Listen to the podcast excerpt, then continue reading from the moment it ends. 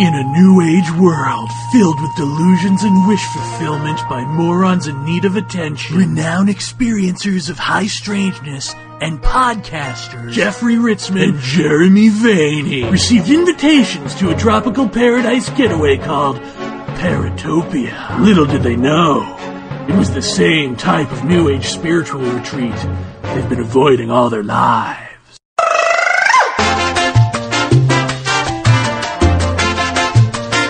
Oh, don't be shy. Birds used to be dinosaurs. Don't tell Nessie. Come on, you can shake it. Yeah.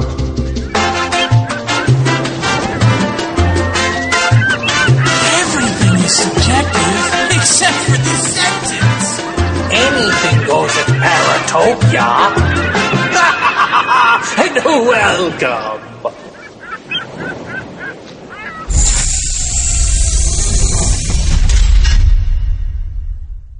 Hey, dude, what's up? Hey, how you doing? I'm all right. How's your week going? All right, pretty good. I'm a little depressed. What are you depressed about? Well, I mean, all the stuff that's happened, all the drama on our message board. Hmm. I don't know if you were. Didn't seem like you were really paying attention to it. Probably But, not. um, but if you go to uh, our board on paratopia.net, if you click on the message board and you go into what else is on the dial, um, under the talk about the show section, you'll see what I mean. There's this thread. And people were talking about it for quite a bit for a lot of the week, and I don't even know if we should even be bringing it up. You know, it's like it's just sort of a dead and gone thing. Maybe we should just leave it alone. But it's just been bothering me. And the thread is come chat with Prophet Yahweh, Jericho moderating. I did this um, this chat at another website at uh, mabusincarnate.com Mhm. with that uh, Prophet Yahweh guy. Uh, Why, who- why, why would you do that? well, I thought it would be like, you know, easy, you know, like picking the wings off of flies or something. I, I don't know. I had nothing else to do that night. I guess I don't know, but uh, Oh, but he didn't. He he he smelled me a mile away. He didn't even want to talk to me. really? Uh, but and yeah, and he didn't want to talk to anyone in the room. He just proselytized from the Bible. And then I left, and then I uh, Lily on our forum says that uh, racists came in and started saying racist things, and so it became a big debacle. So I'm not even in any way glad to have my name associated with with that little chat. oh, So yeah, it's been a rough week. well.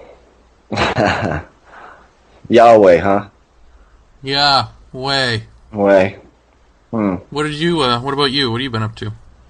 Uh, I went to the dentist. The dentist Yeah. here on Paratopia. How is that dental plan? Is it, uh, is Yeah. it more or less expensive than the mainland?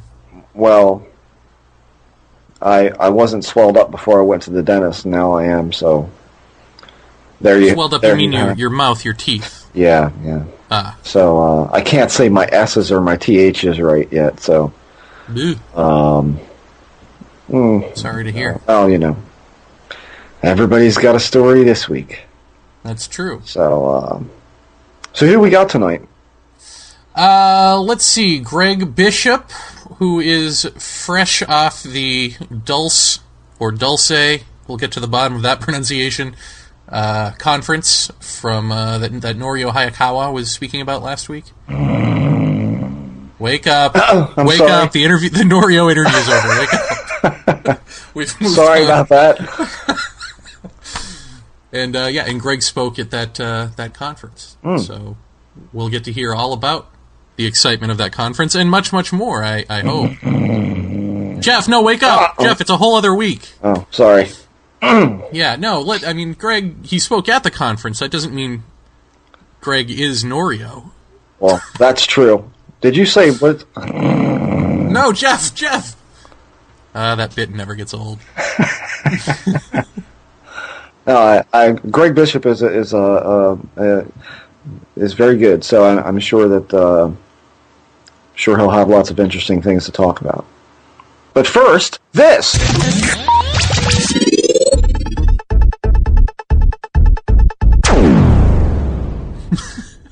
what? And wh- what's this going to be? Um, I, I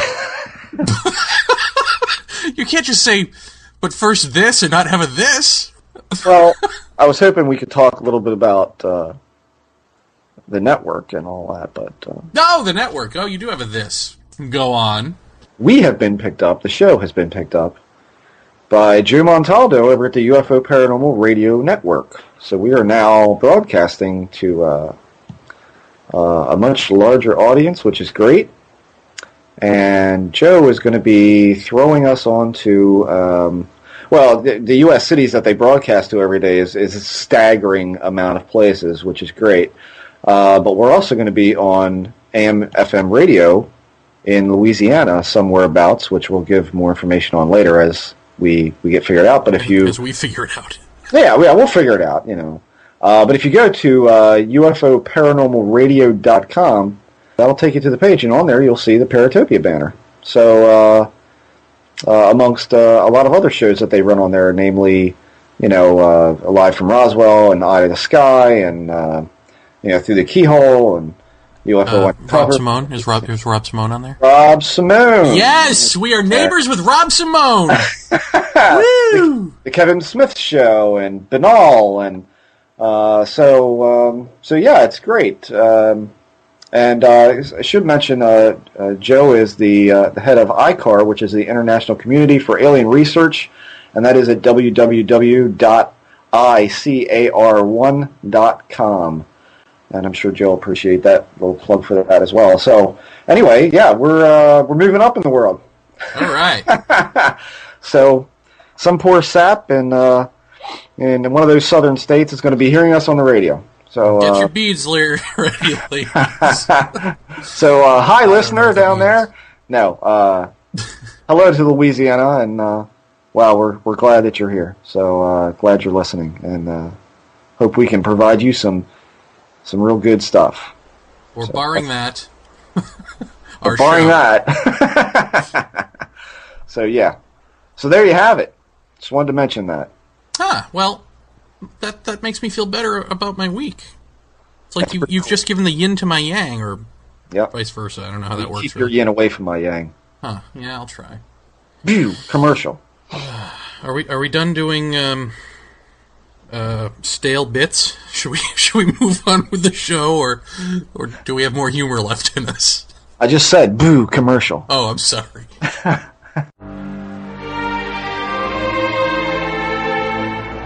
Greetings. You are about to enter the noosphere. A roundtable stream of consciousness podcast on subjects related to and inspired by the paranormal, metaphysics, and science. Join us for our broadcasts or visit our website at www.noospherepodcast.com where you can download past episodes and join in our discussion forums.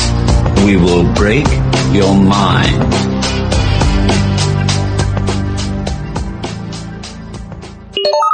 Please welcome to the podcast, the one, the only. By the way, that was my uh, William Shatner. The one, the only, Greg Bishop. Greg, you are fresh off the dulce, as I've always pronounced it, but but uh, I've heard it pronounced dulce, so correct me there. Well, it's actually in Spanish it's dulce, but in uh, for Americans it's dulce. But yeah, everybody will know what you're talking about if you use either one of those two pronunciations. All right, the Dulce, I'll use the French, uh, conference. On Sunday, it was the first ever. Uh, we had Norio Hayakawa on last week, and, um, you know, he sort of gave us the setup. How did it execute? Did it go well? What was the turnout? All of that. It went really well. In fact, it went better than I think uh, Norio thought it would in the fir- before he even started. Because when it started, uh, he was going to have it in in the bar at the hotel, which held I don't know like 30 people. So that was filled to overflowing before the first guy started speaking. I'm glad I didn't go first because um, a bunch of people came later, and the fire department came and said, "There's too many people in here. We're going to have to shut you down unless you get it down to the right amount of people." And then I said, "Well, let's just open the doors so people can sit outside the door and listen." Which I came back after doing something to my speech. I walked back, and they wouldn't let me in the room. Crap. And then they shut the door, and Wow. I couldn't even hear what the first guy was saying, who was Ed Gomez, who was one of the ranchers who was actually basically put out put out of business because of all the cattle deaths on their ranch. You know, I mentioned something about the cattle deaths, and maybe you or, or could follow up on this or know somebody who has already. Um, in terms of the cattle mutilations being some sort of government thing, um, is there anything in the insurance policy that would be beneficial to the uh, cattle ranchers for those cows to be returned? So that maybe that's one of the reasons that they do return the carcasses? I've never even thought of that. I, I it's Huh. I don't know how they're insured. I mean, I don't know if they're insured. They're probably insured against like a normal death or a uh, death from a you know predators or disease or something like that. But if they can't explain the death, then maybe they're not covered. I don't know. But um, I, I didn't get to finish what happened uh, at the conference. The um, one of the uh, the Jicarilla Apache um, people, actually a few of them, but I think mainly Hoyt Velarde, who's uh, used to be a uh, police officer and I think public safety officer with the tribe. In the 80s and 90s, he called around and we got a bigger venue which held like over 100 people, which was right across the street. So we moved over there and all the rest of the presentations took place there. So it, it turned out really well. Um, the reason there were, Oh, wow. he thought there were going to be like 15, 20 people there. That's what I thought too. And it turned, as it turned out, there were like probably around a hundred, maybe a little over. Ah, well, Paratopia did its work then. Yes, thank you. Uh, job well done, us. Um, so great, and so he had kind of told us that that um, you know his take is that it's probably not a real you know alien government facility. He's more of a Jacques Vallée kind of guy than a you know ETH kind of guy, and so this was his way of indoctrinating those who only know about the ETH, sort of tricking them to come and hear uh, other sides of, of that type of thing. So, did did you find that that sort of went well? Yeah, I mean, I, because I know that you're also of that cut of that same sort of cloth, where you think that there's a larger picture where where all sorts of paranormal stuff are interrelated. Did that message play to the hundred or so people that were there? Um, I didn't use it because I wasn't really there to talk about that. There was another guy there who was talking about that, but he he used like um, occult symbols and shapes of buildings around Dulce to deliver that message, which I thought was kind of weird, and it, I didn't agree with it at all. But um, the the funny thing about Norio putting that in there is that that uh, Keel and Vallée, I don't think have ever discussed uh, Dulce or anything associated with it, but he used their names saying that they that's what they thought was going on over there was just a kind of interdimensional door or something. Which I I kind of think there's that stuff's going on there too because um, I didn't know it, but there's like there's uh, Bigfoot sightings around there that've been going on there for years. Huh. Actually went to the ranch of uh, one of the Apache tribal members, and um, he described to us where he'd seen Bigfoot. He was like, we stood on the spots, and he pointed and told us what it did, and and he's not the only one. Huh. So either you know, Did he describe animalistic characteristics or mystical? no, just as an animal. I mean, it just looks like a big, you know, big hairy looking person with with uh, hair all over his face and his body. And what was your so your your thing was more on uh, Bill Moore? No, I didn't even mention Bill either because it just it, what I did was basically my um, uh, Project Beta talk, but I added and subtracted um, to kind of favor the theme of the conference, which was what about this underground base thing?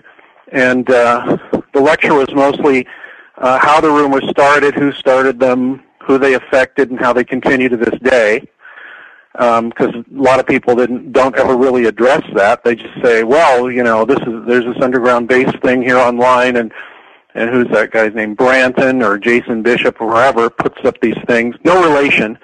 Um, Puts up all these things about where the you know where the base is and what's in it and what happened there, and but there's nothing really to back it up except that it's a good story. So what I wanted to do was emphasize to people there who didn't really know too much about it or just knew about the base stories, where and how they started. However, at the end, I freaked everybody out and said that I thought that instead of thinking there's absolutely no possibility there was ever any base there, I thought I said, well, based on some things people have told me in the last year or so, I think there's a possibility. Now that doesn't mean I think there's a possibility there were aliens there and growing parts in vats and you know some kind of deal with humans at all. I just think maybe there possibly is or was something underground there. I mean, there most certainly are underground facilities and tunnels and all that. Just how extensive they are is, you know, of course, still a rumor. You find people gravitating more or less to those type of stories now than they did in the 80s and 90s? I, I think it's about the same. I mean, if, if people, it's fun. I mean, it's this thing where you, you put belief in front of everything else, and then you just go look for everything that supports your belief, whether it's you know, aliens are here and taking over and have agreement with the government to um, to whatever. And if you have that predisposition, you're going to look for things that support it and ignore things that don't. Um, I try to look for things that just interesting information, and if it, it tends to push against what I think is going on, I'll probably be more skeptical of it, but I'll still listen to it, which is why I started to change my mind about there being anything there. What do you think is going on? What now? Yeah. Well, no, just in general. I mean, what do you what do you make? I mean, do you think that, that all of that is sort of by design? Yeah, the, uh, actually, I think it's by design to get to get the the craziest people saying the most ridiculous things, so people don't pay any attention to it. Well, by design, I mean by whatever this presence is, or by design through disinformationists. Which presence? Uh, well, the intelligence, whatever whatever word you want to use for it, alien, whatever. I don't know. Are you talking about the underground bases? Or are you talking about UFO aliens? No, I'm talking. In, I'm talking in general. When when you have, um, I'm saying this. If you're saying that that that people put their belief first and then they they approach that. Well, a lot of that, people that, do. Right, but do you think the presence itself is is fostering that type of uh, approach, or do you think it's just human behavior? Um, I don't think the, the I'm not sure if the presence fosters it or not. I mean, I think if people are open to it and they have some kind of direct contact with something that's not human, that there may be some limited, uh, um, what's the word, uh, effort to push people in a certain direction. But I think it's um, it's kind of like you know something's there and you put your you put your belief system on it because you don't have anything else to hook it onto. Why not just hook on to what you already believe and what you think is possible and all that. And you know, we're we're told it's aliens from another planet who are here to mess with our DNA or whatever it is.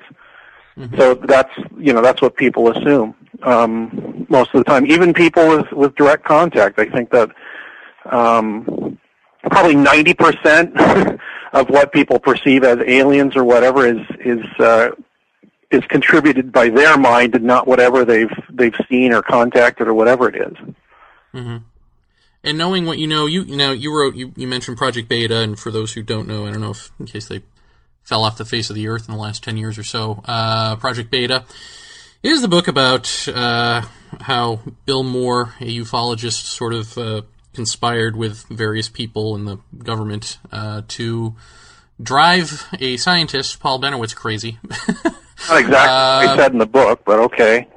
Well, that, that's what I got out of it. he was a willing participant in things that went further than he would have taken them himself, I think. I mean, well, I said, didn't this bother you? And he said, well, the thing is you get into it and then it gets more and more complicated and they start putting more and more pressure on you and you don't realize what's going on until it's too late sometimes. Uh. Well, that's what he said. Of course, a lot of people are going to say he knew what exactly was going on the whole time, and he's just lying. But you know, he hasn't lied to me yet, and I've never caught him in anything that was a lie, so I tend to trust him. Although I haven't talked to him in over a year now. Sure, but the the point was going to be that that you know you're somebody who knows uh, at least some of where these stories come from, and it's it's a more mundane answer than than people want. So when they hear that, when they hear you give those speeches, do they roll their eyes? Do they not believe you? Do they mostly believe you? How does that? Well, I don't know. Most you know, I I can't tell I'm up there. I'm just kind of scanning the audience and most people just kind of sit there passively looking at me. In fact, if somebody does jump up and say wrong, or I see them looking at the floor and shaking their heads and saying things under their breath, I will stop and say, "You got a problem with what I'm saying?" That's great. Yeah. No, I, I, I, I, if you know, I, I, and you know, nine times out of ten, you know, it's only happened a few times, but most of the time they go, oh nope, and they they stop making any noise or shifting in their seat or whatever. Or I'll just, you know, either that or it's- is something I'm saying unclear to you, and I'll stop them during the talk a lot of times and say, "Are you following this? Is this clear to you so far?" Nobody says anything, I go on. One of the things that, that I noticed that Norio said uh, when we had him on was that uh, you know Bennewitz kind of he, he felt Bennewitz was a lot smarter than what he was given credit for in in all of that. That he actually was a lot more hip to what was going on than than maybe was suggested. I mean, how do you think of it that way? I mean, did you get that at all from him? That maybe he was kind of like you said, playing along or, or a willing participant to that. You don't get that at all from him. Not from what I heard. No, what I got from it was that he had a single, single-minded uh, idea about what was going on, and when he made a decision about what he thought was going on, he stuck with it, no matter what anybody told him to the contrary. Hmm. And and a hmm. few people tried to tell him that you know not to be so, you know, to be a little bit more circumspect, including Bill Moore. Hmm. Um, Doty even said that he told him that, but I, you know, I don't know if that's true or not. Right. They just said, you know, why don't you slow down? And he, he just wouldn't. He was, he, I, that's not to say he was crazy or anything like that. He was just real intelligent, but very focused and obsessed. Right. That, that's that's the impression I get from all the people I talk to, including people that have nothing to do with you know the government or anything like that. Right. Um, researchers like Tom Adams and and uh, other people connected to the story like Gabe Valdez or um, Christa Tilton, who I talked to. Yeah, I, I don't want to. I don't want to like belabor the point of the underground base thing because I, I mean I've got a lot of uh, other questions for you that I think uh, um, people are waiting for. But No, you can What- belabor it. what has um what has made you kind of think recently that there could be some kind of base there? I mean, uh, uh, all alien crap aside, uh, I mean, it's it like I said to Norio, I said it seems to me that all these horror stories surrounding, you know, Dulce and and uh, you know the what is it, Hell's Hallway or whatever the hell it is. Um, Yeah, it seems like it's seven almost- levels and all that. Yeah. yeah, yeah, all that uh, horror story stuff. It seems like that's almost concocted to keep people away from there, and that could be. Well, I think it-. Yeah, I think if there is something there, or was, it was one of those hiding in plain sight things. Tell Mm-hmm. somebody exactly where it is. Um, get the most incredible, insane stories connected with it, so anybody that wholeheartedly believes in it and starts trying to spread that word is not listened to, any, listened to by anybody who's who anybody you know the greater part of the society cares about. right, right, yeah. Um, well, the reason I think there there might be something there is I, I met this guy totally by chance. No, you know, not totally by chance. He's uh, he, I met him through the flying community that I uh, ultralights that I'm into, oh, okay, and um, just in the course of conversation, I told him I've written the book, and he's and he said, well, there there is a facility there, there or there was, and I said, how do you know? And he said, because I worked in it. I in it? And he said, I said, in it? He goes, no, no, but I, wo- I, I had access because of my work to the tunnel system, and I and, and people said that there was some kind of nexus or terminus there near in in northwestern New Mexico. wow, And I, you know what? I don't know the guy's uh, background. I don't know his. I don't know how to check his credentials right at this moment. right, But you know, why the hell would he tell me something like that? yeah, exactly. Just out of happenstance like that, that's a little too weird to dismiss, like offhandedly. Uh, yeah. And uh, then there's other people, you know, uh, law enforcement people that used to work in the area, more than one, and people that live around there that all told, you know, with the exception of one guy, said that they they'd actually seen some hole in the ground with air coming out of it. I said, okay. And Yeah. uh, you know, are they telling me that to make me believe it's all site telling weird stories? I don't think so. yeah, So, like I said, I have to be open to the possibility that there was something there. Now, I don't think that equals, you know, aliens and Hmm. firefights underground and uh, hell's uh, what is that called? Hell hallway or whatever the hell. was- yeah. I don't, I yeah. don't think it equals any of that. Um, But I, I do think that there's there's uh, some stuff that should be followed up on and. Um, a couple of local people there said, "If you if we go up on the mesa and look, do you want to come?" And I said, "Hell yes! I'd like Hmm. to find out for myself." Yeah, yeah, as opposed to people that go on the net and say there's definitely nothing there, or you know, there's you know, there is something there. You people are all insane. They've never gone anywhere near it. yeah. So you know, why should I listen to them? Oh, Right, exactly. Well, I mean, you were you were talking about um, earlier about people who've even been in contact with whatever this presence is don't really kind of attribute more to what they see and experience than what the phenomena is actually even giving them. I mean, can you can you just give me your overall take on what you think um, that's all about, or or as far as you've gotten with it? could you repeat that? The the first part of it. Like What, you you mean what, how much do I think comes from people's heads, and how much do I think comes from outside them with regards to the UFO subject? Well, and how they perceive it based on what they're experiencing. I mean, how how much of it is interpretation from the individual? Of course, it's all perceptive, but you Yeah. know, just how subjective do you feel that it is? I, I think it's kind of on a case by case basis, but um, I think most of the time that just from talking to people, from reading, from talking to other researchers, witnesses, all that, and this is just my opinion, and it's purely subjective, is that there is a space in our mind where, uh, where when something strange happens, your mind is furiously trying to put it in a in a drawer or a box Uh-huh. because you got to have you know you- because of our survival instinct, we got to know what we're dealing with before we do what we're going to you know react however we're going to react. Right. And uh, anything you know from lights on the road at night to discs flying around in the day to even abduction type things, I think that um, people's minds are drawing from their experience, from the culture, from what they've read, and maybe even on some kind of a subconscious, you know, what's it called, collective unconscious zeitgeist type level to uh, make sense of the experience. And so, you know, already there, you've got, I don't know how many layers of, of interpretation in between you and what that raw experience was. The remote viewers talked about the same thing. It's called analytical overlay which they tried to get out of the way so that they wouldn't be putting their own interpretation on whatever information was coming in because that you know immediately screws up the whole message. I mean, it, it may be that um, we've made up a com- complete uh, story about whatever this non-human thing is that we're comfortable with. I mean, it, I mean, people say, "No, it's scary. It's not comforting." But uh, what I mean is that we've been able to create a box for it that our minds can use, whether consciously, subconsciously, collectively, unconsciously, or whatever. Mm-hmm. And How that's do you as feel that- I can put it is with my limited vo- vocabulary skills. And you know, if you talk to Mac Tonnies or Bruce, what's his name, do do do Sinning or Dune Duensing, yeah. they'll they they say exactly the same thing in, in a far more intricate and articulate way. And I I, I completely agree with uh, what they say about it too. Uh, you know, Mac's book Cryptoterrestrials that- that'll be out sometime in the next year or so will blow everybody away. I think it's like keel to the next generation.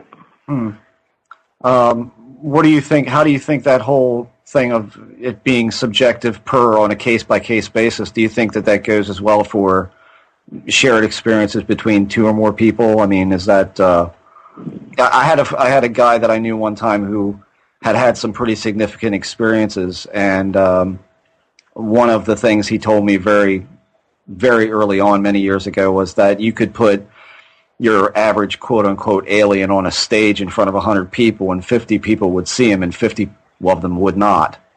Um, I mean, have you ever come across in a shared experience two people questioned separately who give completely different accounts, but still something bizarre occurred?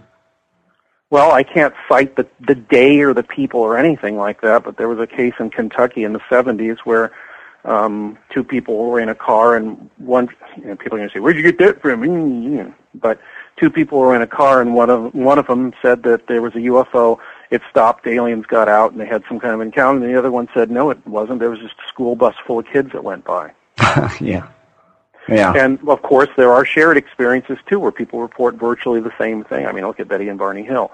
right. but um, you know that the, they're the people are generally from the same culture and they know each other, and you know there may be some sort of communication going on there. Bill Hicks when he talked about this, he said, "I went on an alien ship and all that." You think he's joking? You know that that that um, that routine I'm talking about?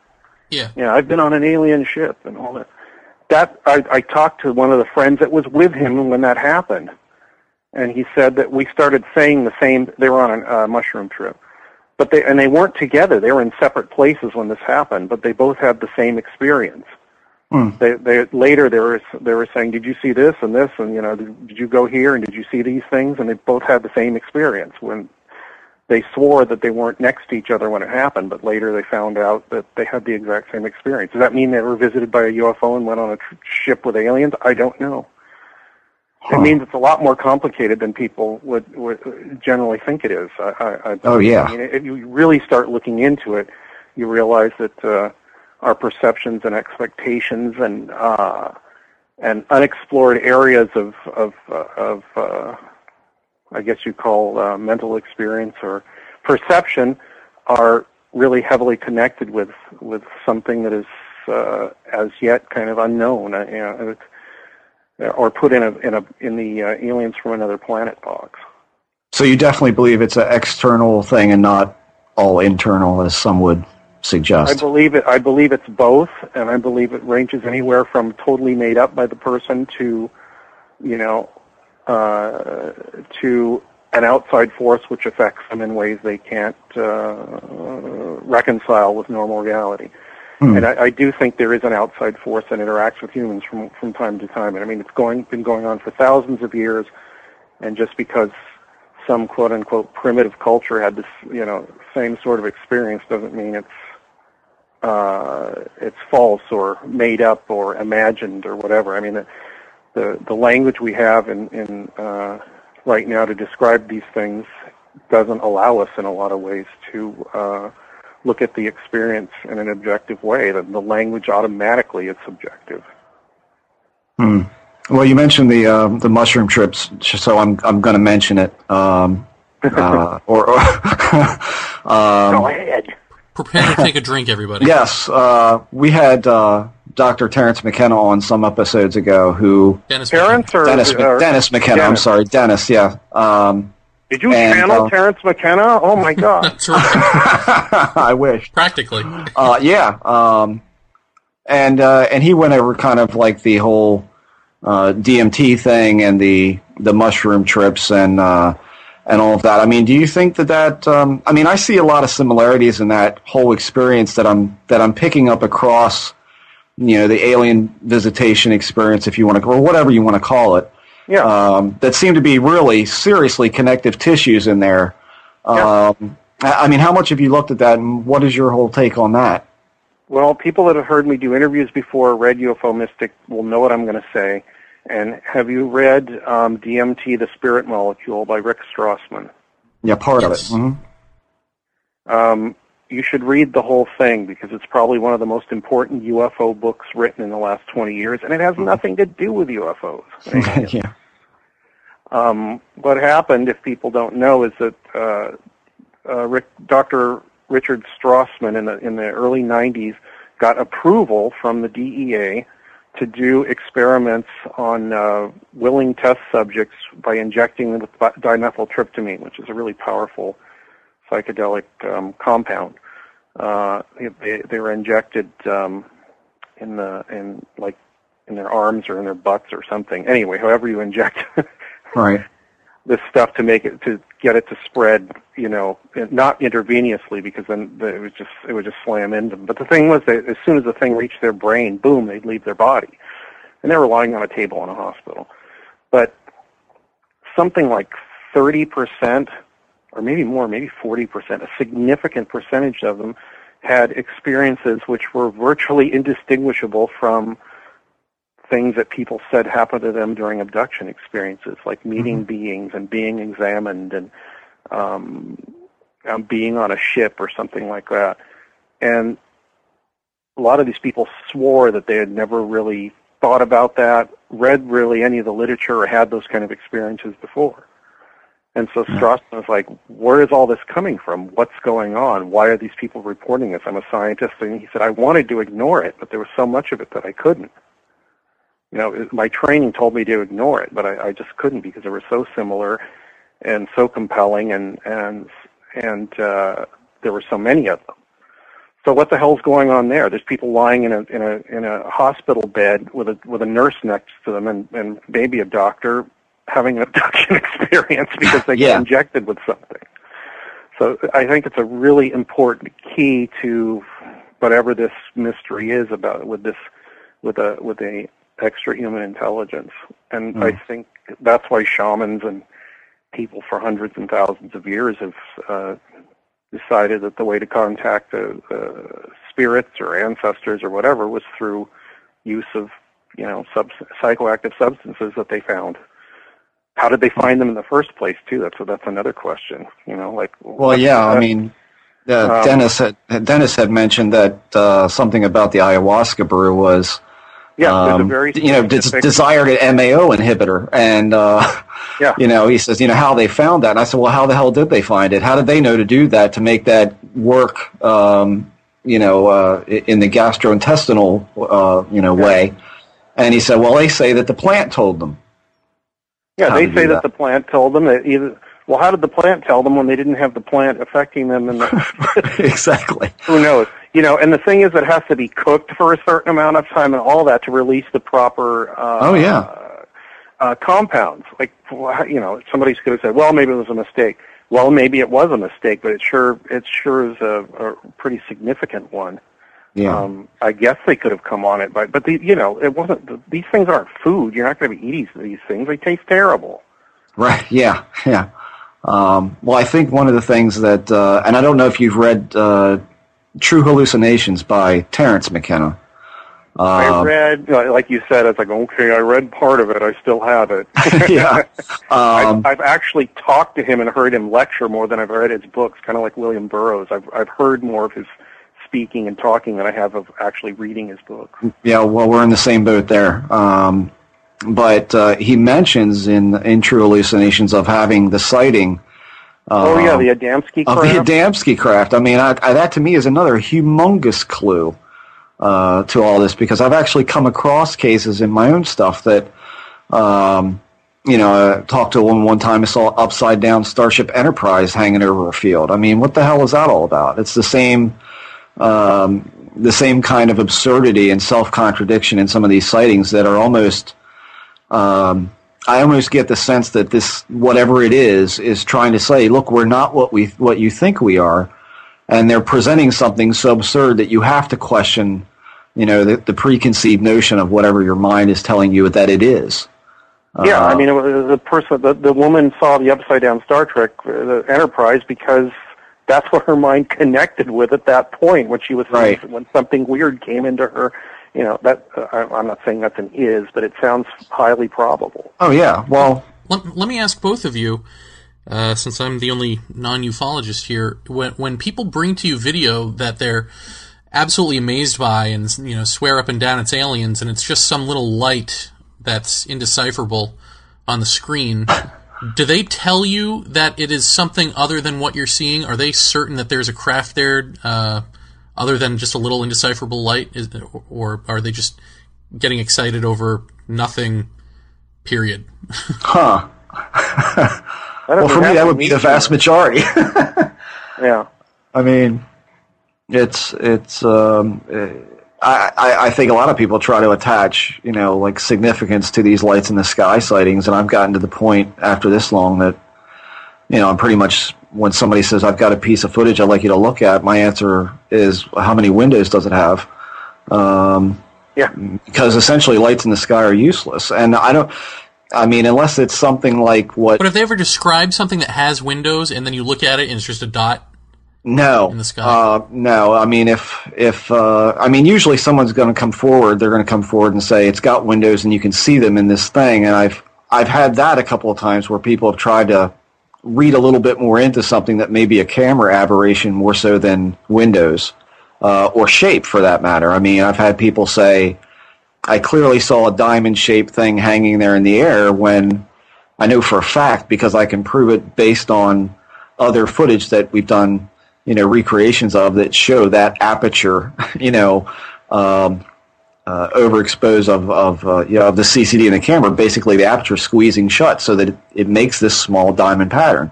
They'll swear they saw it, and I know damn well that that's not the case.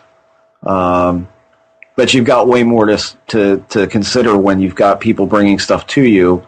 Is it faked? Is it you know? Is it wishful thinking, or is it something legitimate? And you know, for that, I mean, I think you get a lot more of uh, of the wishful thinking people than anything else. Um, so, I mean, that's usually what happens to me, or or what I see coming in a lot.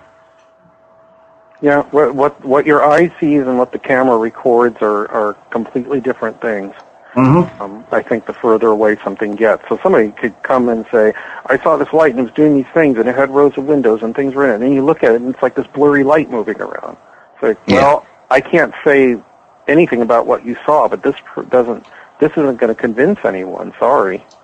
And all the Right. ones that look too good, you know, are basically, you, you, you know, in the last 10 years or so, you start to think, well, if it's too good, then it's, uh, then it's fake. How broad do you go um, in terms of saying it, this intelligence or whatever this thing is? When we're talking about this thing, what are there parameters, or is it just every everything from Loch Ness monster to Bigfoot to UFOs is included?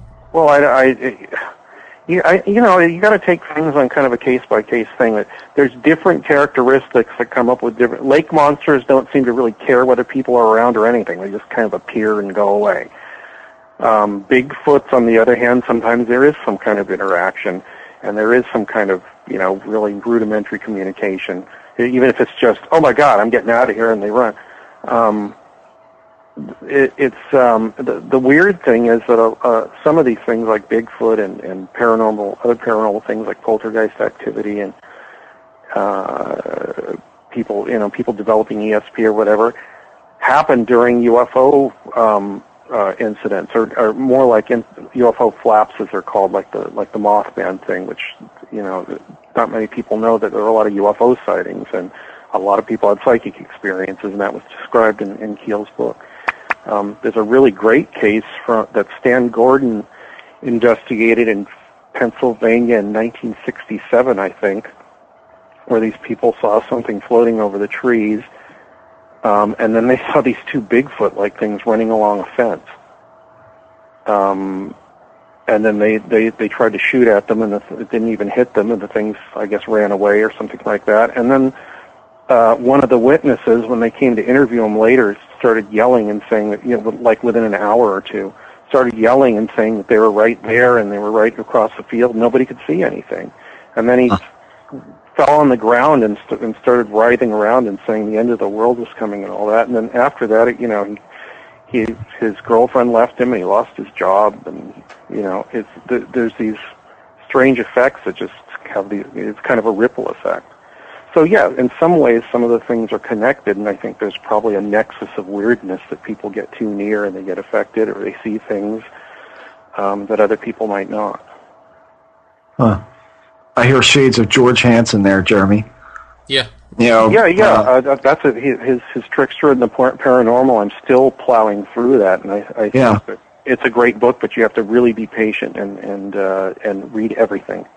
Yeah, absolutely. I mean, the big. Um, uh, I when I was talking to him, and he were he was going over, um, you know, a lot of the the similarities in, uh, you know, in in the, the change of routine or anything that breaks routine or change of life type, you know, situations that seem to bring on paranormal events of one kind or another. Uh, I know at at least what I've experienced in this. I picked out more than a few that were absolutely that. Um, Yeah, So, you break I- the I mean- symmetry of thought and logic and and uh, activity and all that, and sometimes that reveals things. That's why occultists and shamans and all that they they fast or they they Right. do things habitu you know to c- completely break their their their uh, routine and habits. Yeah, I mean, um, but but for me, I I think some people read so much into that trickster thing. I mean, how do you feel about you know the notion that something like you know the Meier case has something to do with that same trickster type of thing? Um, I mean, I I think the only thing paranormal about that case is that people are still believing in it to a certain point. Um, you know, uh, I, I think that, you know when you start figuring in hoaxers, I, I know there's always going to be, you know, a quote unquote market for that in this field, unfortunately. But uh, you know, when you start figuring that, I mean, do you figure hoaxing and all that kind of stuff into that same trickster line of thought that uh, it's to be expected in a way, or or not? Yeah, I think that's part of it. I mean, at, some level, I think people that are hoaxing are are are buying into or entering subconsciously or, or not the trickster archetype. The other thing that springs to mind is the stories about people who make crop circles in England, and there's plenty of people that do it. Mm-hmm. Um, but I've talked to a couple of them, and uh, you know, sort of off the record, they and, and it's been exposed in some place. I wrote a column about it on UFO Mystic that uh, weird uh, weird things will start appearing and happening while they're hoaxing the circles. Huh. Like lights will start floating over the field, or they'll be part of a circle that they didn't even do that's that, that's there the next day, or whatever. It's like they're they're breaking symmetry, and then something's noticing it. Really? Yeah. Huh. So it's like they're out there doing ritual magic or something, calling down yeah, whatever it is yeah. without even without even trying to. Huh. I think I have to go get a board and some rope. Yeah. Uh, I mean, I asked if I ever went to England. I said, "Can I come out and make a circle with you?" Like, yeah, yeah. I said, "Okay." I'm gonna. I want them to make the the logo for my for excluded middle. I, I specifically had it shaped like a crop circle when they when they I was Nice. having an artist do it for me. It's like that's it. That's the one. It'd be really easy to make a crop circle of the excluded middle logo. yeah, that'd be pretty awesome. Uh, yeah, I mean, I, I I've seen a lot of this stuff for a long while, and I've always kind of, um, and and and over the years, I've probably been beat down for saying it, but you know that that ufology and and in general, like a lot of the UFO stuff, is really a lot more complex and deep than little green men from another planet and uh, you know little gray doctors and whatnot. It's it that it has more to do with perception and uh, uh, and our notion of what reality is, and the fact that you know we live in the three pound universe or two pound universe in our skull. Um, But uh, you know, it, yeah, it's. Uh, um, I well, mean, we live really in a yeah an amorphous universe with a with a with an, a ready-made mold in our skull to stuff it into. Right. Yeah. Um, but it, I, I do believe, like you, that it's definitely something external. Um, and you know, I mean, ultimately, the question is what, and, and what are we supposed to be getting out of it? Um, uh, do you think that there's any underlying purpose to all this, or is it simple human folly that is just reacting, you know, to some stimulus that we don't even begin to understand? Well, I don't know. That would that would be pinning me down to a meaning behind the UFO thing, and I don't know if there's a meaning behind it. What I think it is, i that I think it can be used as a tool. Mhm. I don't know what it is, but it can be used as a tool to to open people up to different possibilities. Um, UFOs and psychedelics and and spiritual pursuits and meditation and you know ghost hunting and all that stuff. As long as you keep a kind of an, even people that are involved in those subjects, they, they tend to have a lot more open. You know, sometimes it's so open that you know it falls out, but Yeah. they tend to have a more open mind towards strange things than people that aren't involved in it. And that's why I said I'd, I'd much rather go to a UFO conference than a skeptics conference because everybody at the UFO conference, even though they're standing there with their mouths open, uh, a lot of them are smiling. At a skeptic conference, people are smiling, but the, the smile is a sneer. Yeah. And yeah. that's just no fun, you know.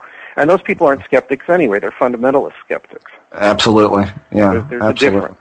A skeptical person uh, weighs evidence before making a decision, um, and maybe never does make a decision. And a, and a Mm-hmm. fundamentalist skeptic has already made up their mind before they before before they start sort of looking at something. And there's there's there's people on both sides of the issue that are like that.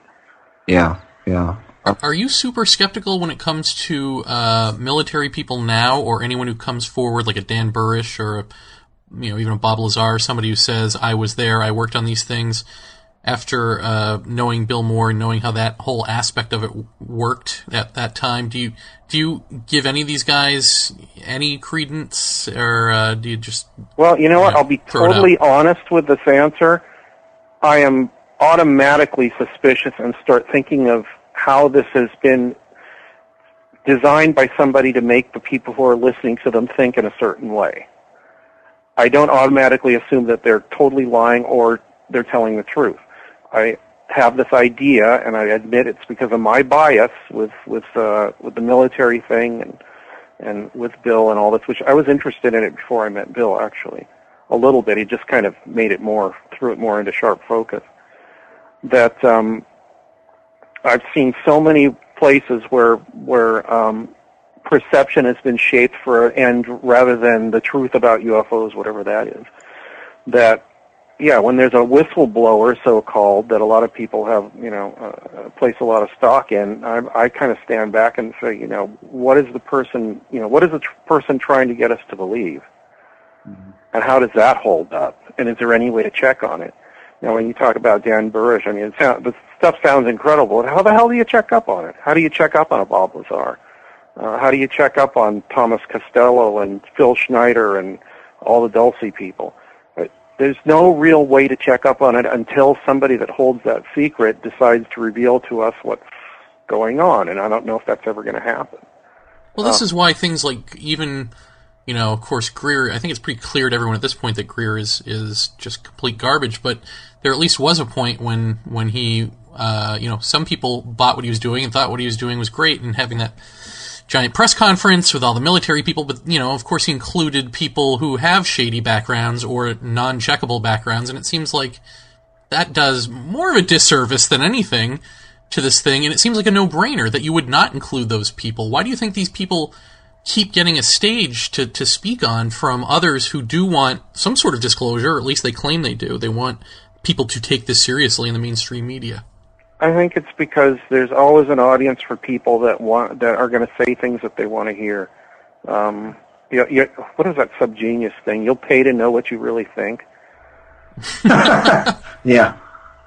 Um, I think that's going on with a lot of these people, and then it overshadows people who I I think have a little bit are a little bit more circumspect, genuinely confused as to what happened to them and why the government, won't, you know, their former employer won't tell them what happened or explain it.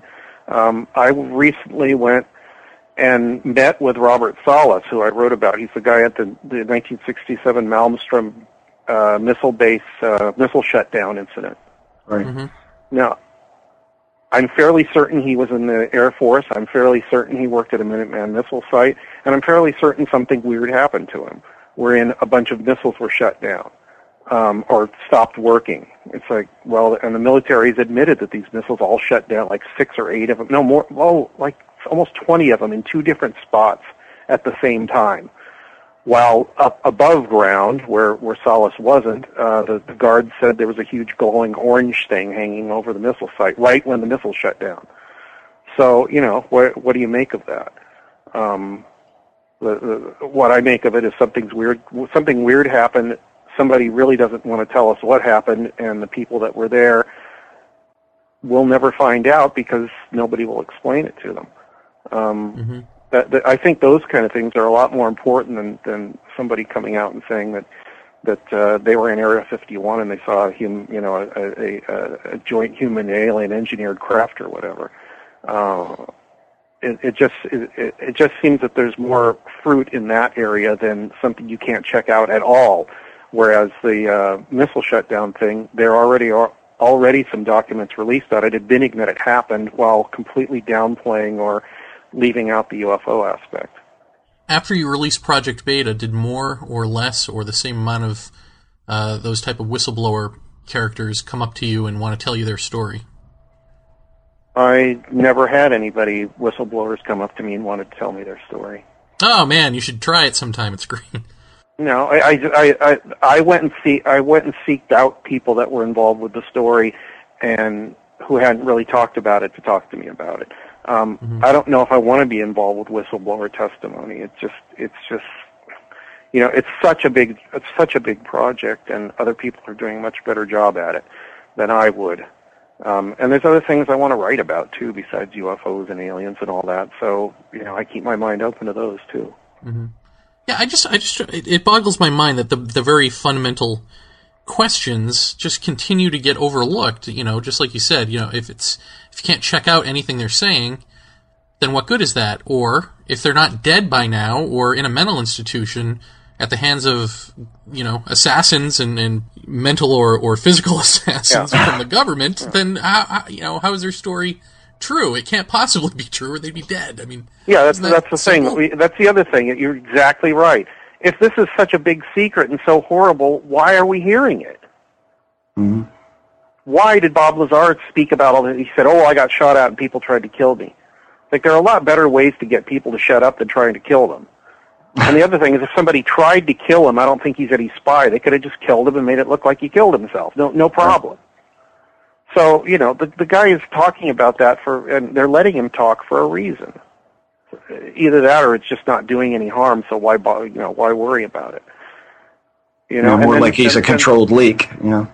yeah, exactly. And then somebody like uh, what's it? The people keep saying this guy Phil Schneider, who used to go around in the '90s speaking about the Dulce base and having worked there, and then it turns out he said I, he supposedly he said I will be murdered for this, and then he actually was murdered. And so people say, well, then you know. Most people will logically say, well, then he was speaking about the underground base and he was murdered, so that must mean there's an underground base. But I, that doesn't follow to me. It follows if you don't think about it too much. Mm. But it, it, it's, I think it's wrong to make an assumption that just because somebody was saying something and they're murdered and said they were going to be murdered, does that mean what they were saying was true, or was there another reason for it, or did they kill themselves, or what? I don't know. There's so many. Or was it completely unrelated? Yeah. Yeah. Did they kill themselves and then somebody came and put surgical tubes around their neck, or did they poison the person and then came back later and did it to make it look like they're, you know, the, uh, it's the the simplest. Everybody's like, you know, Occam's razor and the simplest answer. That's that's one of the stupidest things I've ever heard. No, the, no answer worth anything is simple, especially when you're dealing with with uh, humans and and and all their their uh, motivations. You're not going to be invited to speak to at the X conference with that kind of attitude. Probably not. Even though last time I, I, I saw uh, Steve Bassett, he goes, "We really got to get you to the X conference." I wouldn't mind. I would love to go and speak at the X conference. I've Well, that's been to weird because DC he's done since I was a everything he can to keep me off the stage. That's shocking to me. I don't agree with him, but you know, to his credit, he knows I don't agree with him, and you know, we have a lot of diametrically opposed views. Yet he's still considering having me speak there. The, same way with Norio Hayakawa. There's a lot of people that that were diametrically opposed to each other at the Dulce conference, yet they were able to speak, and that's fine. I think that's that's great. The best kind of what I'd like to see is some. And I was trying to get one of these off the ground. Paul Kimball was. Uh, the best kind of show on the paranormal would be kind of like a, a, a, a what's it, face the meet the press or whatever, where you get a couple people who are reasonably and reasonably intelligent, know what they're talking about, and have done some research and are well spoken, debating something, and you mm-hmm. can listen to the best the best part of either or all sides of an argument and kind of start making up your mind that way. Not not by a documentary that tells you there's aliens here or there might be a base here or you know you know we report you decide. It's like no you're not. You're sh- you're you're showing us what your view of things are is so that we can decide based on the information that you filtered to us Well, you know, Greg, there's a fundamental problem with uh, the meet the press scenario. You know what it is? um No one have- would watch it.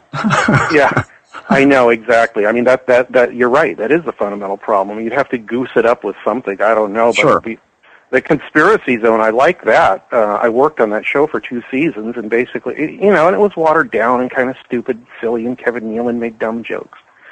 but the thing is, they had they had people representing what they thought was the best side of each issue, debating each other, and then, you know, they almost never came to any kind of conclusion, and nobody won. But Right. it was a fun show, and you could hear what somebody who really believed in their side of the argument had, and it generally um, did a lot of research and thought about it, um, presenting their best case. Although I guess you can chop that all down because they had Ann Coulter on once, and she was a total idiot. Oof.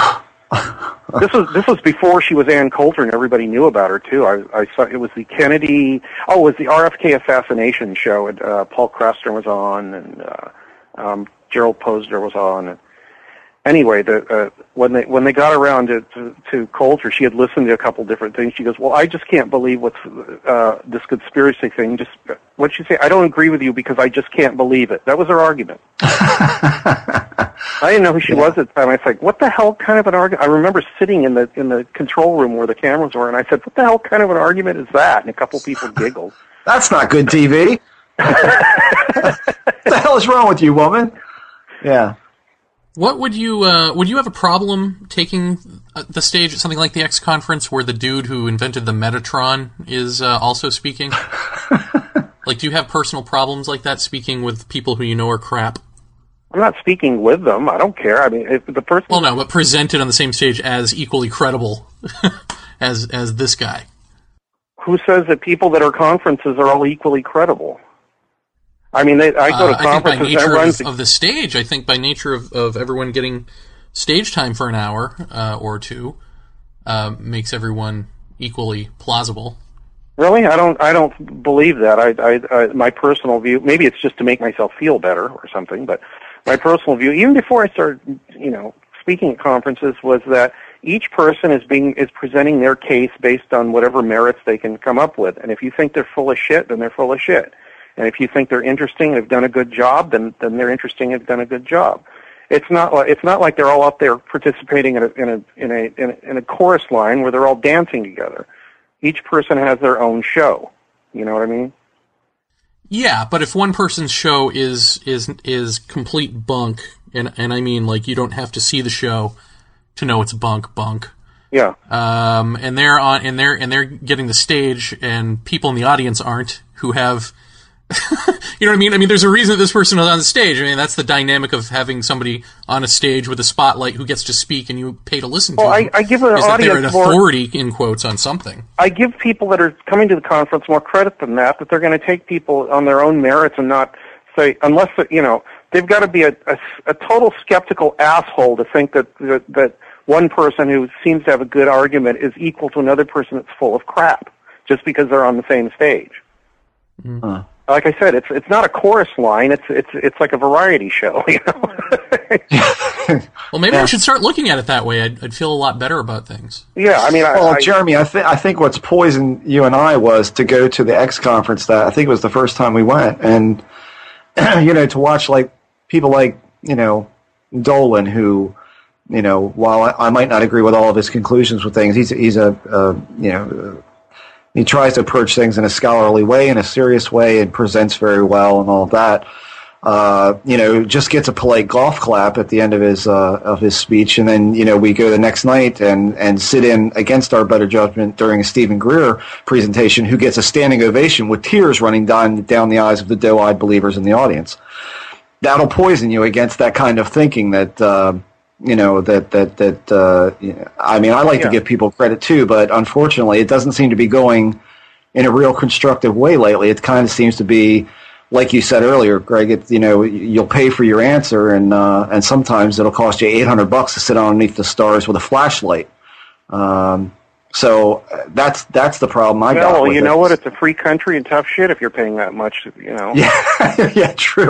Too- I mean, you got bad. bigger. I I mean- you got bigger issues if that's what you're going to do with it. But uh, you know, I, I, I, you know what? If if I go and speak somewhere, and you know, I'll have to admit that the, about half the reason or more that I go to these things is because, um, one, I somebody may find out something about that they didn't know, and I may, and two, I get to hang out with people that I, I like and respect and are friends with, and I- I, get to see them maybe once every couple of years. right. That that's the main reason I enjoy these things. It's Just the simple interaction. But secondarily, you know, there might be one person sitting somewhere in the audience who's who's tears who's got tears streaming down their face for Steven Greer, and then I or or or you know Rich Dolan or or I'm trying to think of somebody else. Um, somebody who's done you know reasonable sober research, whatever their belief system, makes that person with tears streaming down their face stop for a second and say, "Hmm, well, I never thought about that." Oh well, yeah, that makes it worth that might ha- that might happen once every you know 300 times you give a talk or something like that. and that well, Yeah. maybe maybe more than that. But you know, just to get somebody thinking a little different way, even though they don't agree with you, might set them on a path where they, uh, you know, 10 years from now, break everything open and make everybody go, "Holy shit! Why didn't we think of that?" Right. Yeah. Yeah. Well, that's the plus side. I, don't mean, think, you know, it's not going to. I don't know if it's going to come from me, but if the if you keep stirring the pot, eventually, you know, something something might happen, and that'd be great. You said that you were into uh, things other than what we've talked about. What else are you? What's on your plate now? What are you working on? What are you? What are you interested in? Um, I'm helping write an instructional manual for powered paragliding. Wow. I've got to have that. one for free flight paragliding, one for uh, powered paragliding, and one for hang glider, uh, powered hang glider flying. Hmm. Um, I also uh, have put a few book proposals out. Some of them which have some of which have nothing to do with UFOs, which I'm not going to talk about because it's going to make me not do anything about them. Um, has nothing to do with secrecy or anything like that. It's just that it's it's this it's this psychological idea that if you talk about something, it makes you less likely to do it. Right. Um, and I have other interests too. I mean, I read I read the hist I voraciously read books on the history of the Southwest. I'm reading one one right now called Death Valley in '49 about these these pioneers that came out to the gold rush and how they almost died and how they were eating their oxen and you know starving and a few of them died on the way and it's just like you read it and you got you think God people today are such pussies. Oh, absolutely. yes. Thank you. Thank you. Yes. A lot of them, not not everybody, but yeah. No. Yeah. I read that and I go, God, I am such a pussy. I couldn't do that. I need my Xbox. Yeah, exactly. I like going out and camping and hiking and and roughing it, and you know, I, sometimes I go out hiking by myself, and a couple times I've gotten lost and almost screwed myself into a real bad situation, but I found my way out of it, and it's just you know, once in a while you got to challenge yourself. But these people, my God. Yeah. We are down to two oxen now. They are they are skin and bones. We just killed our last oxen. Now we are now we are boiling its hide for soup. Yeah. Yeah. John's dog is looking pretty good at this point. yeah, exactly. Yeah. Uh, um, caught a crow. Have not eaten for three days. Now I Yeah. understand what eating crow means. It tasted horrible. yeah. That Yeah. kind of stuff. So you know that that fascinates me too. Apart from the the paranormal and the UFO stuff and the ghost stuff and the all that. I mean, it, Mm. it's there's so many cool things to to know about, and the UFO thing in, informs a great deal of my thought, but not all of it. What uh, what would you where would you like people to go to learn about your UFO thought? Uh, probably the best place is UFOmystic.com because that's where, uh, which is down right now. Did you know that? Right yeah, after it's I been put up my, since your right conference. after I put up my Dulce Dun, dun, story, dun. like that night, the site went down. There it is. there it is. So yeah, on, on one Well, side I can say they didn't like what I wrote, and then I got in touch with the um, person running the site, and they said, well, we had a credit card uh, number on file, and they said that it expired, so they took the site down, so they're going to Oh, fix it. So you know, is that true? Did somebody uh, did somebody who didn't like what I said um, uh, expire the credit card for us? I, you know, I don't know. It's probably most likely that the credit card expired, and it just happened to be timed when I did this Dulce report. Um, so yeah, ufo UFOmystic.com, which is um, also uh, Nick probably does more writing than I do. Nick Redfern on that site because I've slowed down in the last couple months. Um, but we've been doing it since December of 2006 Mhm. uh, posting pretty much every day for that entire time, either one of us or both of us. Um, there's excludedmiddle.com, which is uh, basically where my, my old magazine is held in suspended animation on the internet. Um, uh, yeah, Project Beta, which we mentioned, is the uh, which came out in 2005. Uh, that's on Amazon still. Uh, Weird California, which I wrote about, I don't know, 70% of, is uh, also available on Amazon. It's just it, it's a uh, guidebook to weird things in California, like um, I talk I wrote about the Integratron and abandoned hospitals and uh, haunted houses and all that. It's that kind of book, and then of course the the collection of Excluded Middle, all in one book, all the best stuff is called Wake Up Down There, and um, that's available on, uh, from Amazon and other places online too. Very good. Greg Bishop, thank you very, very much for yeah. hanging out with us. Yep, thanks. Sure, great questions, and I get to say things that I don't normally get to say, and that's always fun. That's cool. Hey, could you say that again, and we'll use it as a, a PR tactic? Yeah.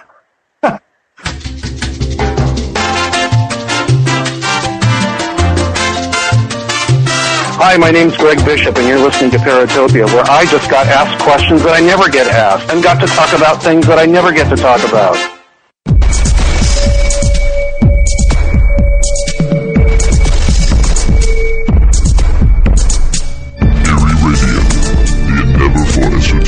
Research and investigation into the enigmatic. Eerie Radio is a weekly podcast that features interviews with the world's leading paranormal researchers. Download episodes of Eerie Radio from your favorite podcatcher or directly from the show website at www.eerieradio.com.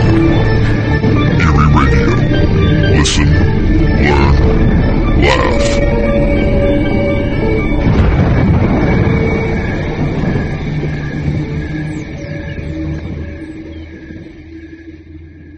So, Jeffy, what did you uh, what did you make of the Greg Bishop? I like Greg Bishop. I think Greg Bishop and I have uh, have quite a bit in common with our thoughts uh, on this whole thing. And uh, uh, I th- Greg's got his his fingers in a lot of pie, you know, a lot of different pies, and uh, uh, seems like a really well read guy. And uh, you know, again, we want to thank him for coming on with us because uh, you know we're losers.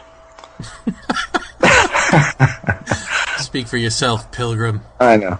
Uh, no, I, I think that um, uh, I, I think Greg's ab- absolutely right when he talks about uh, Dr. Rick Strassman's book. Uh, I, I do think that that is probably something that every experiencer or those interested in the phenomena in general should read because I think there's um, some some damn interesting stuff in that DMT research that I think uh, I, I'm not sure how or why or or the what's of all this yet, but I think that there is some kind of connection with that. Um, again, keeping it uh, well in the framework for me of being something external and not internal. Uh, but I think we're going to be a while trying to fight through that quote unquote hallucinogenic issue there. Um, uh, and it all comes down to me again as to you know what, what how do you define reality? How do you you know if you experience it, then it's real, right? I mean, Well, here, me, to you, let me you know, throw an idea out to you. Yeah. Uh, the other night I called you up because I couldn't sleep and I and my room was thick with you know energy or whatever with this crap that I normally project outward or see in in the space in front of me after X amount of time uh, meditating. Well, it was just there, and it's it's palpable in in the sense that I can manipulate it with my hand. I can like make little swirly patterns in in front of me, and I don't know that this is anything anyone else would see if they were there. And I described this to you, Right. And you said it sounded like a hypnopompic or hypnagogic state, one of those right? and um, it didn't that didn't really make sense to me because while I was awake was Well, yeah, that's thing, that's the defining moment right there. but um, but also because I recognized this from the meditation stuff. So okay, there's part one. Part two is if you remember, uh, if anyone goes on YouTube and you put in Vaeni V A E N I and the letters E E G, you will see a completely embarrassing uh, video of me letting this meditation energy do its thing, dance me around the room. What's really important is what's on the computer screen, what the EEG is reading, and essentially it's showing that I am in uh, deep, deep sleep. I think that's delta, the delta state, uh, while clearly wide awake, eyes open, and all that. So that would mean that I am asleep all awake, right? So it is possible that that's a hypnopompic or hypnagogic, whatever the hell the word is, um, Right. Thing that I'm accessing while fully awake. Uh, so then I got to thinking, I got to playing around with it the other night. I meditated and I played around with it, and and I came to a little realization, which is that when I imagine, um, my imagination is in my head. Like I can see the image that I'm imagining in my head. It's not projected out in front of my eyes like all of this stuff is. And then I got to thinking there are stories, and who knows if they're true or not, maybe it's just parlor tricks, but of gurus in India um, who were so enlightened that they could um, manifest things in their hands. You know, they could just sort of take from the ethereal and, and make real. And I thought, huh, maybe maybe there's a trick. Maybe there is something to if if while you're projecting this stuff out in front of you, if you can imagine something and imagine it in that stuff, if that's what would not manifest this, you know. Yeah, I was just going to say, I wonder what would happen if you'd have just looked at the material, whatever it would have been, and, and try to like picture or, or or try to see a face in it. You know, would the face then kind of? I'm not going to say materialize in reality. I, I, I'm not saying that. I'm saying, can you form this, you know, with your mind if it is in Yeah, your mind? to but I couldn't do it. What I did was I tried to like, well, I was trying to create something. I was trying to pull it out like Freddy Krueger, you know, pulling out Freddy Krueger's hat from the dream, you know. All right. Uh, so I imagined a basketball. Maybe that was a little too lofty. I don't know. uh, but you know, I couldn't. I the point is, I couldn't actually. You know, maybe with doing it with repetition, I could, but I couldn't imagine something in front of my eyes. I could only have my imagination in my head, so I couldn't actually break that barrier. But as I, you know, you know, neither here nor there. As I was trying to imagine this basketball, what I did see out in front of me in this ether was a triangle with an eyeball in the center of it, like from from you know if the tip of it was pointing away from me, then the eyeball would be uh, you know the entire width of it in the center of this triangle. So whatever the hell that means, I don't know, but just throwing that out there because it was interesting. But I wonder if with training, if that's possible, or am I just going off the deep end in imagining what is possible? Uh, but it just gets back to your your thinking that if you you can somehow pull this out and it'll fall on the carpet, you know. And I'm wondering if maybe I'm not, you know, maybe there, it's possible to discover what exactly that mechanism is and train it to pull something out and have it land on the carpet. I don't know. Well, um, I mean, I guess the real the real test for that is to, uh, and, and I would do this. I would um, I would set a camera up and uh, see about getting a um, an infrared filter, um, hook it up, sit it on the floor, do your thing, and see if you see this stuff, and and then. Uh, uh, you know, just do what you were doing, which was to mess with it with your hands and see if anything at all. I mean, it doesn't have to look exactly like like what you see in your in your vision of this stuff, but see if you get anything onto a recording at all. I mean, that would be that would be to me the first thing to do is to try to almost qualify where this stuff is or what it what it is, and then I try different filters. I mean, you go to a camera shop, they can give you all sorts of different filters that you can try out, and um, and see if there's any way to visually see this thing from, you know, a second perspective, or if someone's, you know, if someone's there. Um, How expensive are filters? you know, it's been so many years since I, I got a set in the closet, and it's been so many years since I bought them, and half of them the company bought that I worked for, and they gave them to me when I left. So I honestly don't know, but um, I would definitely try the infrared, and I would try night vision to see if that does anything. Well, wait, you have filters in your closet? Can I just borrow? I have, yeah, you can borrow mine if they'll fit your your cam. I'm not sure if they will or not.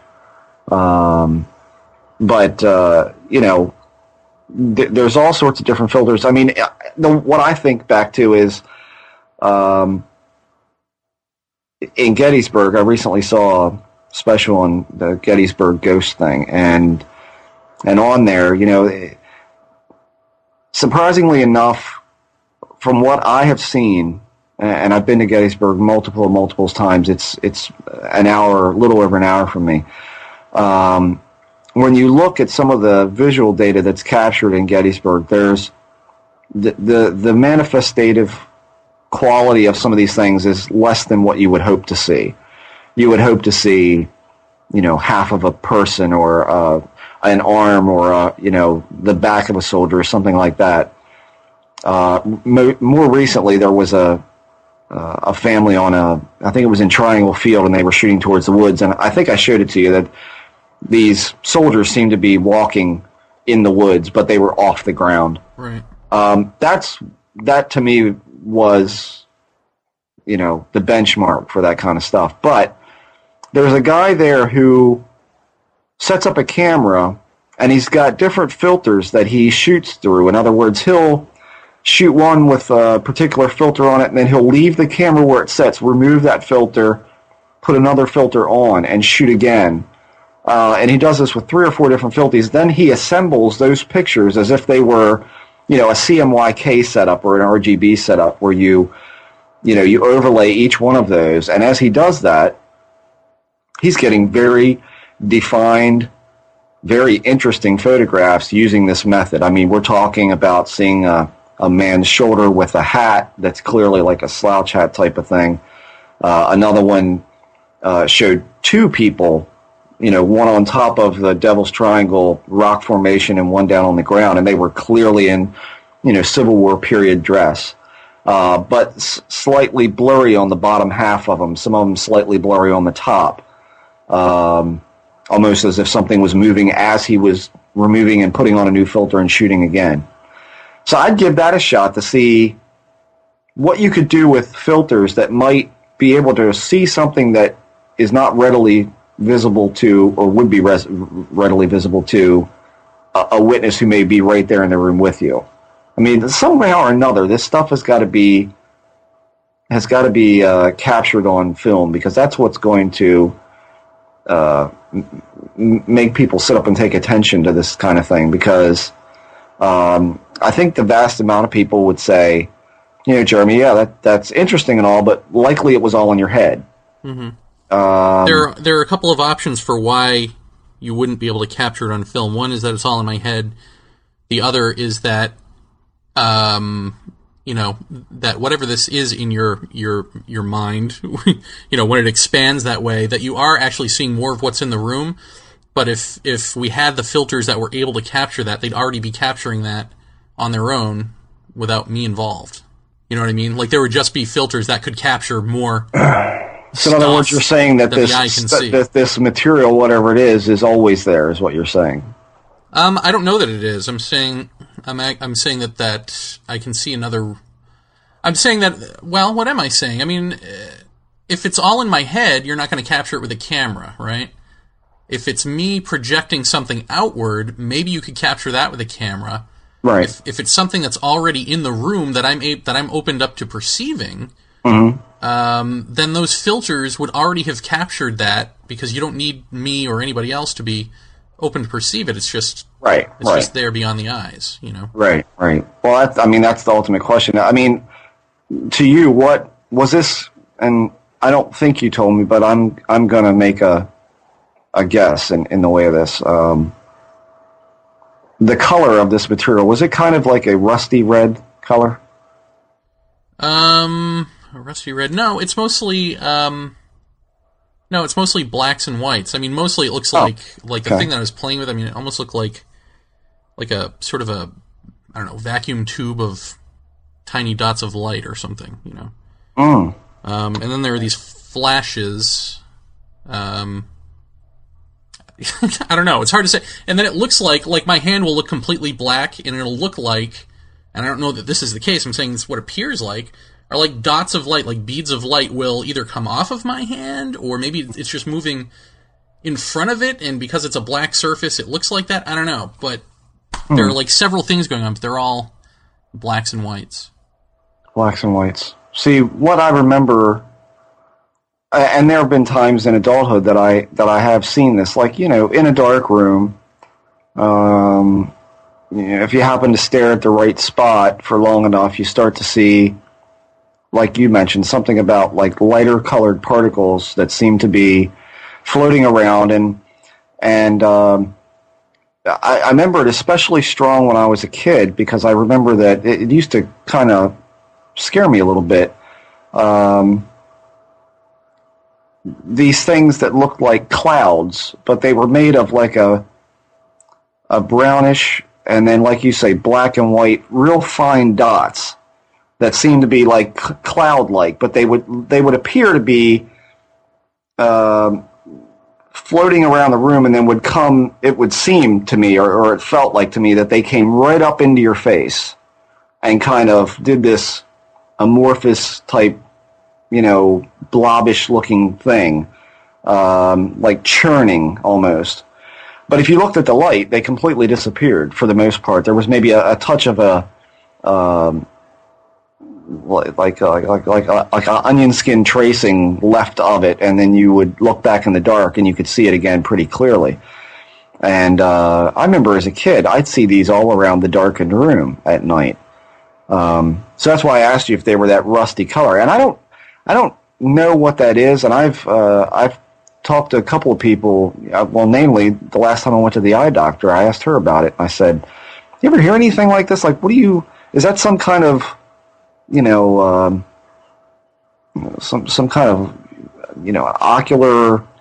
Um, thing that you have when you're you're a kid, but I have seen it since I'm an adult. Does that have to do with my stigmatism, or what? What is that? And she says, I don't have any idea what would make you see something like that. Is the rusty color the background pattern? Y- yes. The background color? Yeah. Yeah, I know what you're talking about. It's like it's made up of that, but there are Yeah. the particles are so fine. They look like it looks like sand, Uh-huh. but it's but it's light particles, not white, but lighter, and then definitely dark ones, huh? and, that's, they're made up of that. And that's not uh, that's not to- just leftover and- light on your retina or something like that.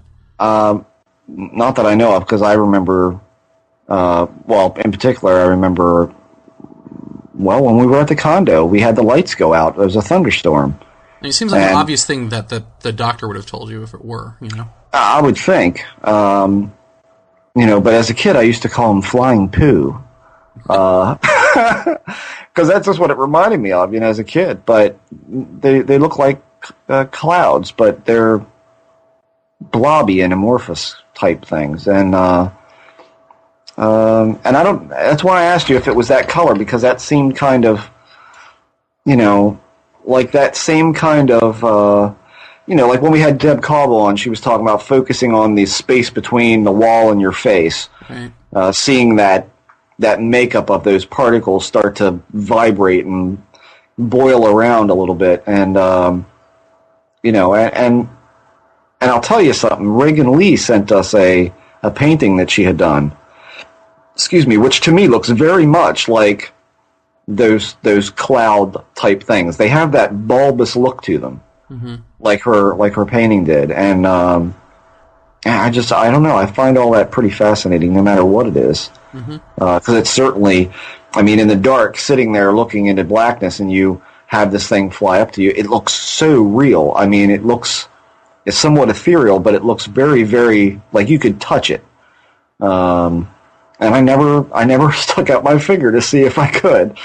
But I just always assumed that that was some trick of the eye. Um, and and it, you know, most likely for me, it, it might be, but uh, nobody seems to be able to tell me what that is.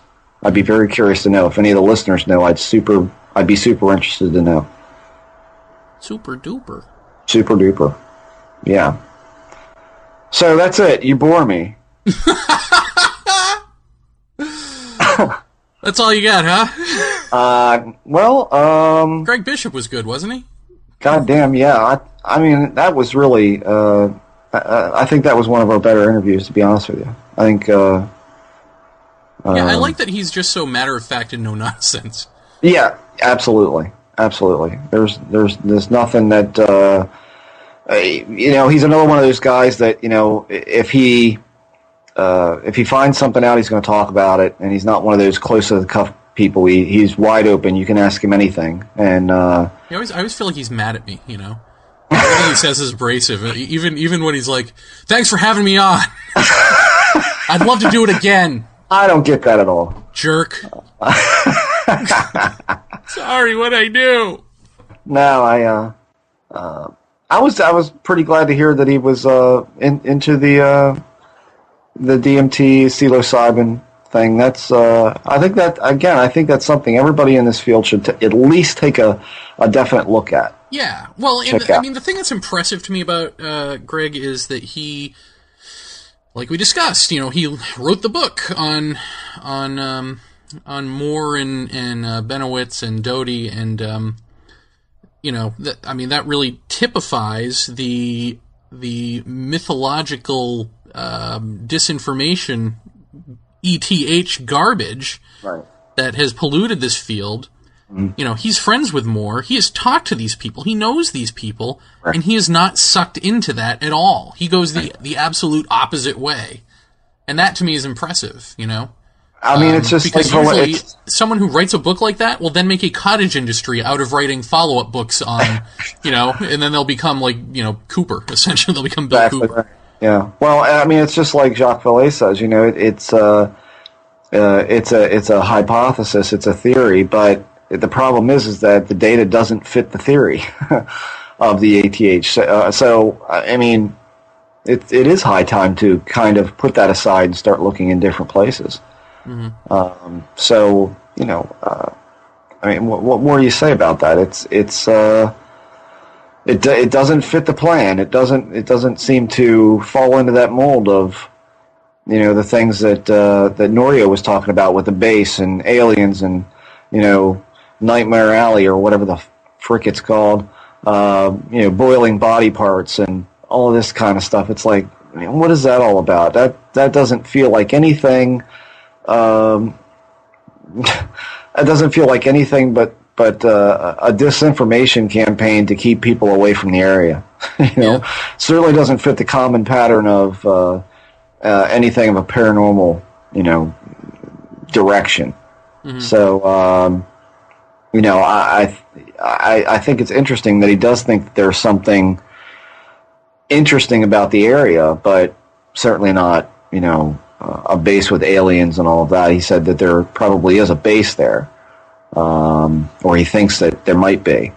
Um, and if so, you know, I I mean, for me, who I don't care what they're doing, I don't want to know, but I think that's probably where all of this alien human, you know, joint stuff and and then the war with the aliens and the shootout and the dead scientists and all that's I bet you that was all born out of somebody's you know, uh, think tank to this is the best way to keep people away. And like he said, get the nutcases talking about this, and nobody will ever pay attention to it. Right.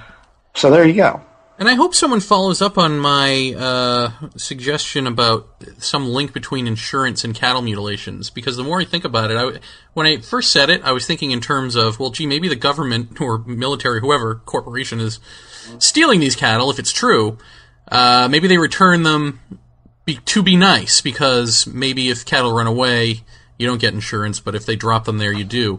Then I was thinking, no, actually, you know what would make more sense is if if predators eating it or whatever, if if if that's actually something that isn't covered, uh, but running away is, what they would not want to do is have insurance companies constantly coming out to these these ranches and sniffing around this Right. stuff. Uh, so it would be the opposite. It would be whatever you know insurance uh, doesn't cover would be the thing that they would do. So if they don't cover, you know, dead cattle, well, Right. here's your calf back. well, I mean, to me, again, it's it's we're talking about. I mean, allegedly, some kind of government agency. They can buy their own damn cows. And I got to thinking about. I think I mentioned on the, the uh, Norio show that that we did with him that you know they could buy their own cows, but maybe it had to be something that that had to be done to these cattle then to then release them and and let them these bodies be around the cows that are already there. But again, if you're going to expose cattle to something that may protect them, uh, protect them from some kind of bad mojo or whatever uh, disease or uh, something like that, uh, why? I mean, again, they could buy their own damn cows, and if you're going to try and intermingle some kind of vaccine without anyone knowing it in a clandestine way, aren't you going to? Wouldn't the cattle rancher end up with one more cow rather than a dead one? Well, isn't isn't the thinking behind it that there might be something in the environment that uh, that you couldn't have control cattle for, that they would be useless for, and that's why you would go out into the cattle population to test them? Then buy one. Yeah, then buy land. Yeah, well, you know, the, Buy a buy a cow. Go up to the rancher. We're from the U.S. government. We're here. We're you know we're, we're uh, doing some research into you know bo- bovine immunity or or whatever. We'd like to buy one of your cattle. Name your price, please. End of story. Why all this black helicopter? Drop them out of that and you know cut the ass out of them and you know rip the tongue out and all of this really bizarre stuff. For what? Buy your own damn cows or buy them from the populace that's there instead of I mean, we already know. Isn't it. Plum Island? Isn't that the place right off of Jersey that um, where they have cattle and sheep and that sort of stuff for uh, disease testing. Yeah, I have no idea. Um, because when that when that um, when that creature, or it ends up being like a pit bull or something, but Uh, they thought it on- was yeah washed up on the shore, and everybody was blaming that secret testing lab. You know, Right. it's like well, so we know that that exists. It's a monster from Montauk. Yeah, the Montauk monster. That's right.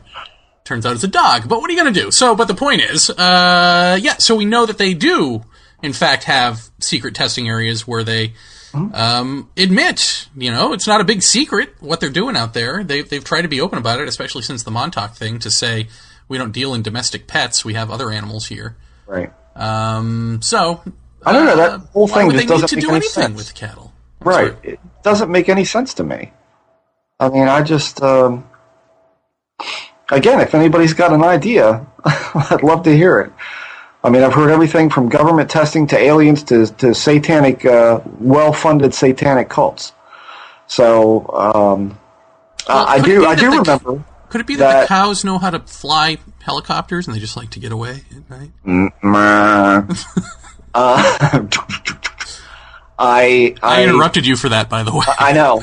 Uh, I uh, I do remember uh, a guy named Ted Oliphant uh, many years ago on an episode of Sightings back when I was hosting chats for them on AOL.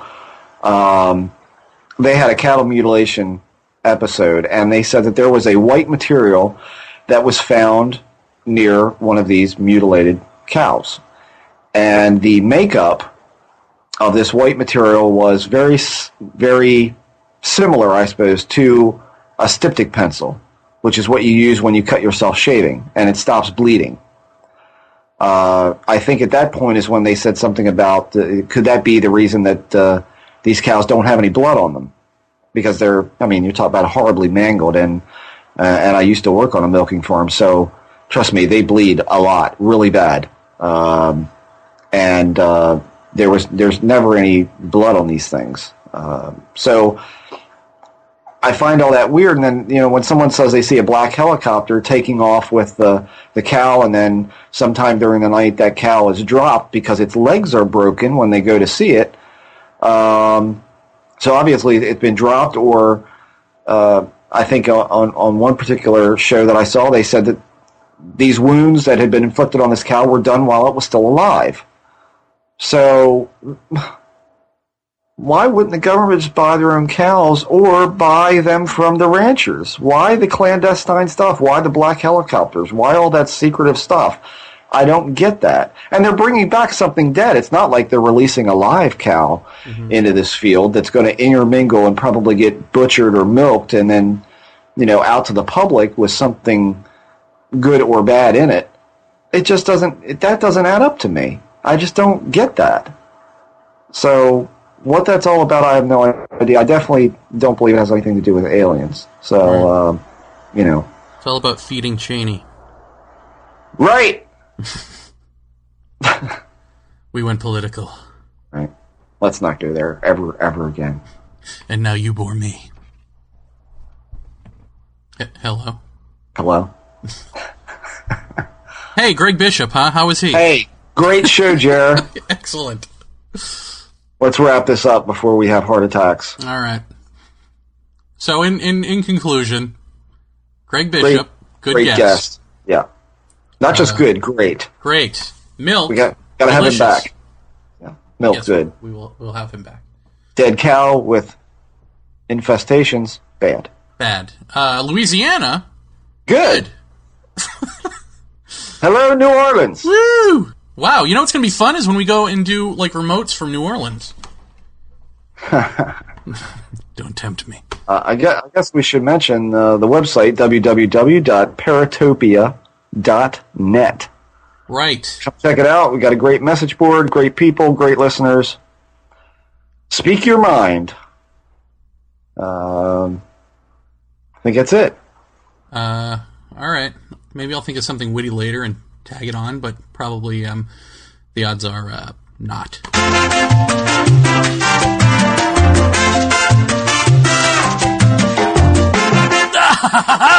not.